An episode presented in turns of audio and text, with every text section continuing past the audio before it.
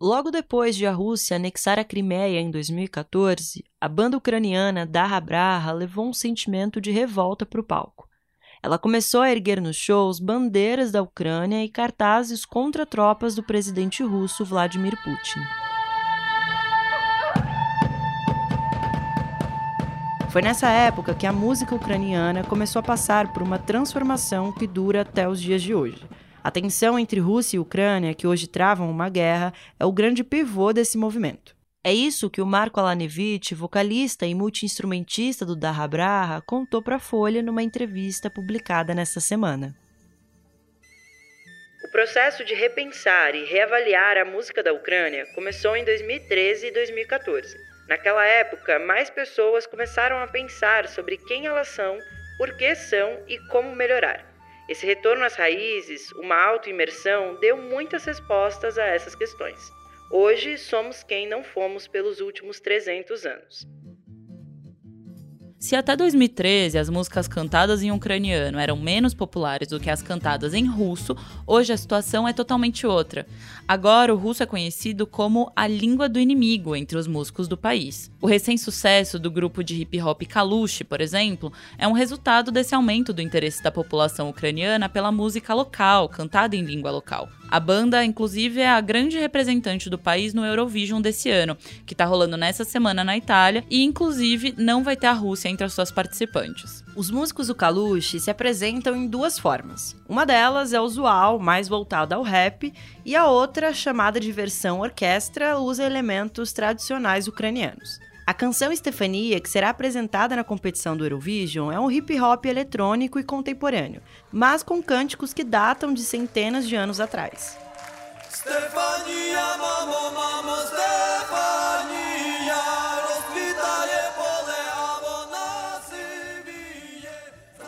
Os campos florescem, mas ela está se tornando cinza, diz a letra, que apesar de ser sobre o envelhecimento de uma mulher específica, também serve bem para descrever um país que está em ruínas. A faixa não tem relação direta com a guerra da Ucrânia e foi gravada até antes do início do conflito, mas como quase tudo que é produzido no país hoje, acabou ganhando um novo significado. O movimento de resgate não se reduz ao Kalush e respinga também na música mainstream da Ucrânia, que inclui nomes como Alina Pash, T N M K, Verka Serduchka e Jamala. No programa de hoje, a gente vai entender como a Ucrânia fez da música um novo fronte da guerra contra a Rússia, isso usando sons nativos ancestrais, o idioma oficial e também usando posturas de protesto em apresentações de música. E a gente vai comentar também quais são os impactos dessa guerra atual na música ucraniana. Para isso, a gente vai ouvir o Lucas Breda e a Laura Lever, que são repórteres do Núcleo de Cultura aqui da Folha e escreveram sobre o assunto recentemente. Se você é ouvinte do Expresso, provavelmente já conhece as vozes deles de outros episódios.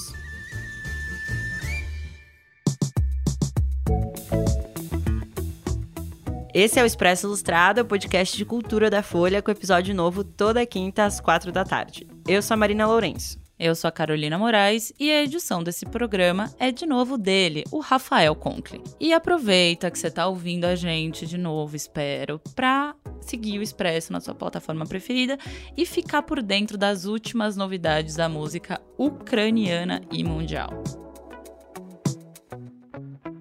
Primeiro, vamos fazer uma imersão histórica. Há séculos, a produção cultural da Ucrânia é atravessada por atritos com a Rússia.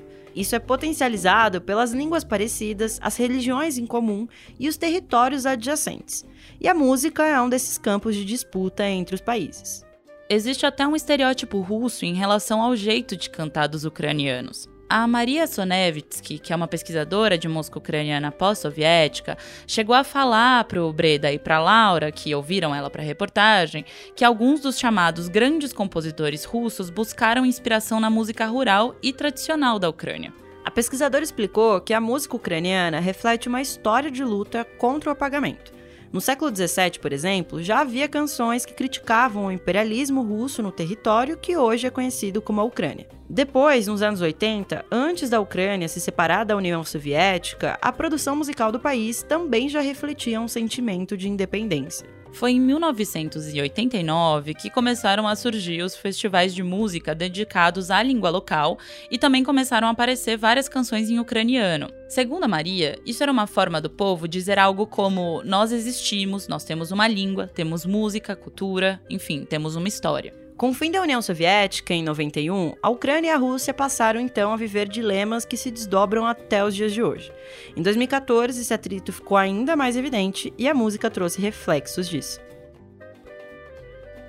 O, um dos vocalistas do DakhaBrakha fala pra gente que é, esse momento foi um momento de reflexão muito profunda dos ucranianos como um todo, principalmente dos artistas. Eles, come- eles começam a olhar muito pra si. Essa aí é a Laura Lever. E para suas origens, e começam a resgatar é, cânticos antigos e referências antigas e instrumentos e colocá-los na música a partir daquele momento. Então, foi um momento de imersão é, na própria cultura deles, eles diz- disseram pra gente. A melhor tradução dessa busca por uma essência musical ucraniana talvez seja o etnocaos, que é um estilo inventado e batizado pelo DakhaBrakha, que a gente comentou no começo aqui do episódio. Nesse estilo, as canções se associam à origem do mundo e a uma mistura caótica de instrumentos, influências e conhecimento.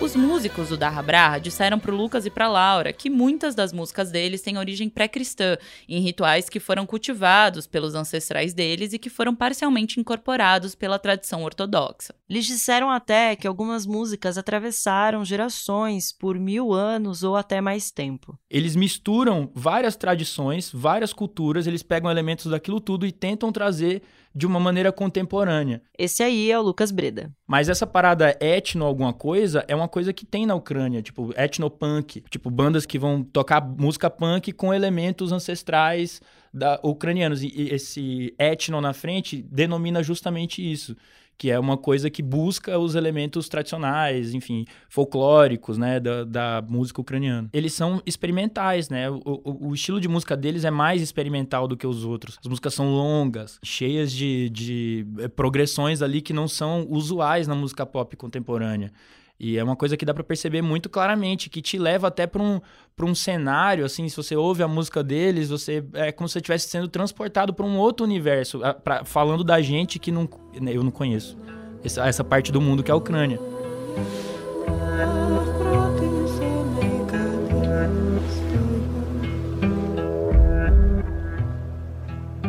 Desde fevereiro, a realidade dos músicos ucranianos parece ser um misto de bloqueio criativo em meio à guerra, uma militância na web com hits irônicos e xingamentos a Putin e uma escolha consciente por trocar a caneta por armas, de forma literal ou por meio de trabalhos voluntários. É como se a música e tudo que a rodeia se tornasse automaticamente um instrumento político.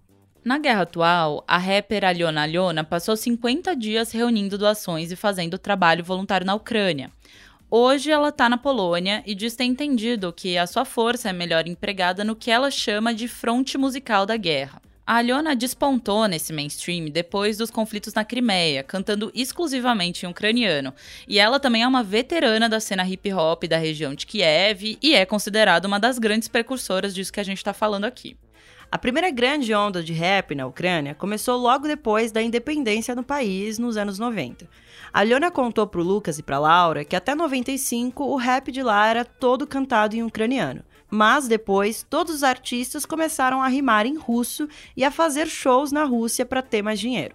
A Alyona viveu cerca de dez anos nessa cena independente até despontar para o mainstream há quatro anos. E isso com um flow afiado e um estilo que une referências de Eminem ao canto lírico de folk ucraniano.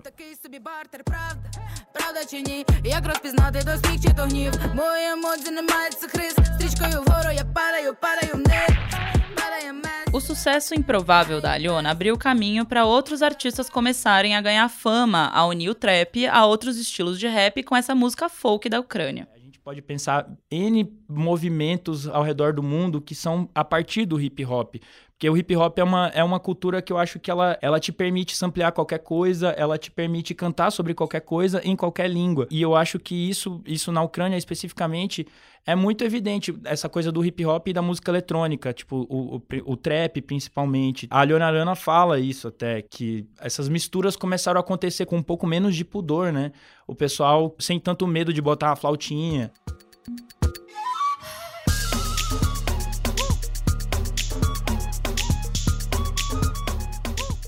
Quando você ouve a Alina, ou quando você ouve a Alyona, ou quando você ouve o Kalush, são elementos muito mais próximos do que a gente tá acostumado a ouvir, que é o hip hop, que é a música pop, só que com outras coisas, com, trazendo ali que, que acaba transformando e, e dando uma identidade única. Então acaba sendo uma produção musical muito única e que, e que busca nessa, nessa coisa ucraniana, né? Segundo o vocalista do DakhaBrakha, cada vez menos músicos vão ter vergonha de cantar na língua ucraniana. E, se a gente olhar o que tem rolado na música do país desde dois mil e quatorze, a gente vê que a tendência parece realmente promissora. E é nesse momento que eles começam, os artistas começam a cantar em ucraniano, porque antes muitos deles cantavam em russo, porque era mais fácil estourar na Rússia, que era um mercado mais consolidado, enfim. E a partir desse momento, eles, de, de, de olhar para dentro da cultura, eles começam esse movimento de cantar só em ucraniano. Além desse aumento de músicas cantadas em ucraniano, uma ideia tem circulado entre os artistas do país. Vários deles acreditam que cantar em russo nos dias de hoje, em meia guerra, seria o mesmo que enaltecer o lado inimigo do conflito. Antes, haviam é, artistas que tomavam a iniciativa de cantar em ucraniano por conta própria, por ideologia também, e agora é meio que proibido, né, você cantar em russo. Não, não proibido, mas assim, você não, você não vai ser bem visto, tipo, não, não faz nenhum sentido, é literalmente a língua do inimigo, então agora não faz nenhum sentido você querer cantar em russo na Ucrânia. De forma explícita ou sutil, várias músicas ucranianas têm trazido referências à guerra em suas letras.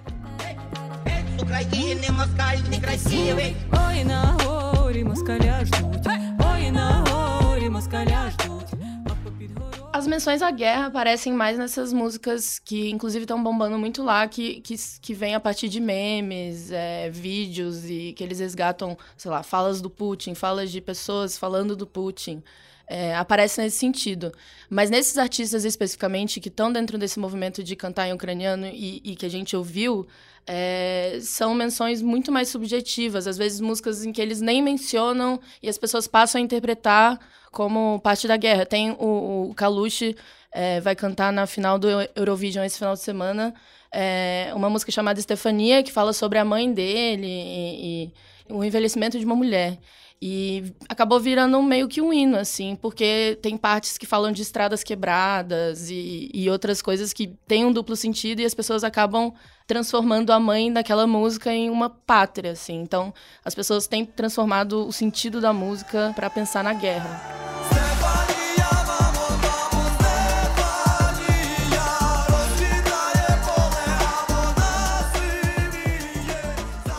Que o Breda estava falando de, do rap trazer influências antigas e o rap com a flautinha e tudo, tudo que a gente estava falando aqui, isso cada vez ficar mais evidente e, e, e tudo virar uma grande identidade da Ucrânia, assim, uma música ucraniana e não mais com, feita para ser tocada na Rússia ou feita para explodir em outro lugar, e sim para para ser tocada na, na Ucrânia, uma coisa de realmente sair das sombras da Rússia, do, do inimigo, né? Ou seja, esse movimento cultural de resgate à identidade ucraniana, que já vinha acontecendo há algum tempo, parece viver agora o seu auge e se mostra cada vez mais promissor entre os artistas. É tipo assim, eu acho que é um movimento que já vinha e que a guerra talvez tenha deixado num caminho sem volta, sabe? Tem uma raiz histórica, teve recentemente teve alguma coisa que desencadeou de novo, que foi a Crimeia. Ou seja, tudo isso é um processo que vem acontecendo. E aí, agora, eu acho que é um ponto de não retorno. É lógico que a gente não pode generalizar e falar da Ucrânia inteira, porque a gente sabe que no leste da Ucrânia tem, muita, tem muitas pessoas que se identificam mais como russos. A situação é muito complexa. Mas em termos de indústria da música, lá, o que eu entendo é que é um caminho, do, pelo que o pessoal falou, é que é um caminho sem volta. Sabe? Independente de, de se vai ser uma indústria musical pulsante, se vai ser uma indústria musical que vai conseguir romper as fronteiras e ter ouvintes na Europa, já tem acontecido. Se vai continuar acontecendo, não sei. Mas acho que é um ponto de não retorno, do tipo assim, vai ser bem difícil que os artistas ucranianos optem por fazer uma carreira na Rússia hoje em dia. Muito difícil. Mas fica por aí que a gente ainda tem as dicas da semana.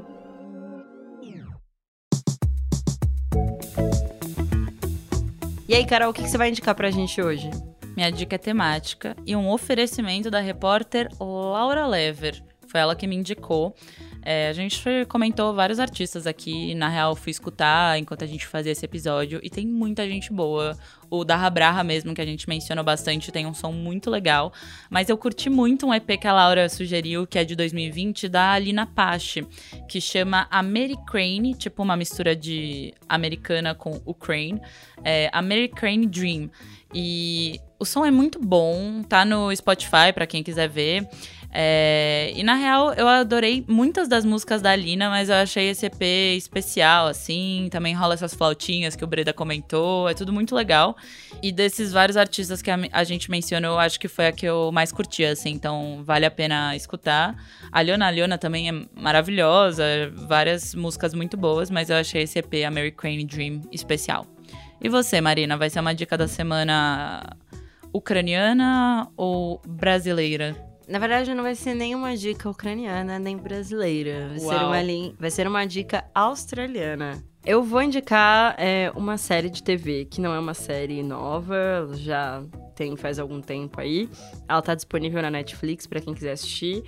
É, é uma série, inclusive, que eu mesma já tinha assistido duas vezes. Eu tô assistindo pela terceira vez. Então é uma série que eu gosto bastante. Bate até uma culpa, né? Poderia estar assistindo coisas novas, mas também é legal rever coisas que a gente gosta. Enfim, a série é Please Like Me. Você conhece, Carol? Não conheço. Diz aí, qual que é? É uma série muito, muito divertida, muito fofa. É uma série engraçada, dramática, que conta a história de um jovem que acaba de se descobrir gay. E a partir disso, muitas coisas começam a mudar na vida dele. Ele começa a sair com vários caras pela primeira vez e começa a se envolver em alguns relacionamentos amorosos.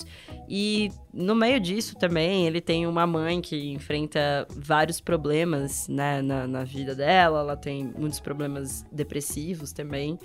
E ele vai dividindo várias questões que vão acontecendo da vida amorosa dele, é, com os amigos dele, que são muito, muito próximos, né? Inclusive, a melhor amiga dele até então era a menina que ele namorava. E a partir disso, eles vão dividindo juntos vários acontecimentos da vida. É uma série muito legal, porque ela tem muitos é, acontecimentos que, às vezes, você não tá esperando nem um pouco, assim. Então, é, tem episódios que você, assim, chora de rir, tem cenas muito engraçadas e tem cenas que são muito tocantes, você fica, tipo, profundamente emocionado. Tem cenas super fofinhas também, cheias de romances, assim, meladinhos. E é uma série que eu gosto bastante, eu acho uma série leve quando eu tô querendo sair do meu universo. Eu gosto de voltar pra conteúdos que, que me acalmam, então fica aí de dica, Please Like Me, tem na Netflix. Boa. Esse é o Expresso Ilustrado, podcast de cultura da Folha, com episódio novo toda quinta às quatro da tarde. Eu sou a Marina Lourenço. Eu sou a Carolina Moraes e a edição do programa é do Rafael Conkle. Se cuidem e até semana que vem. Beijo!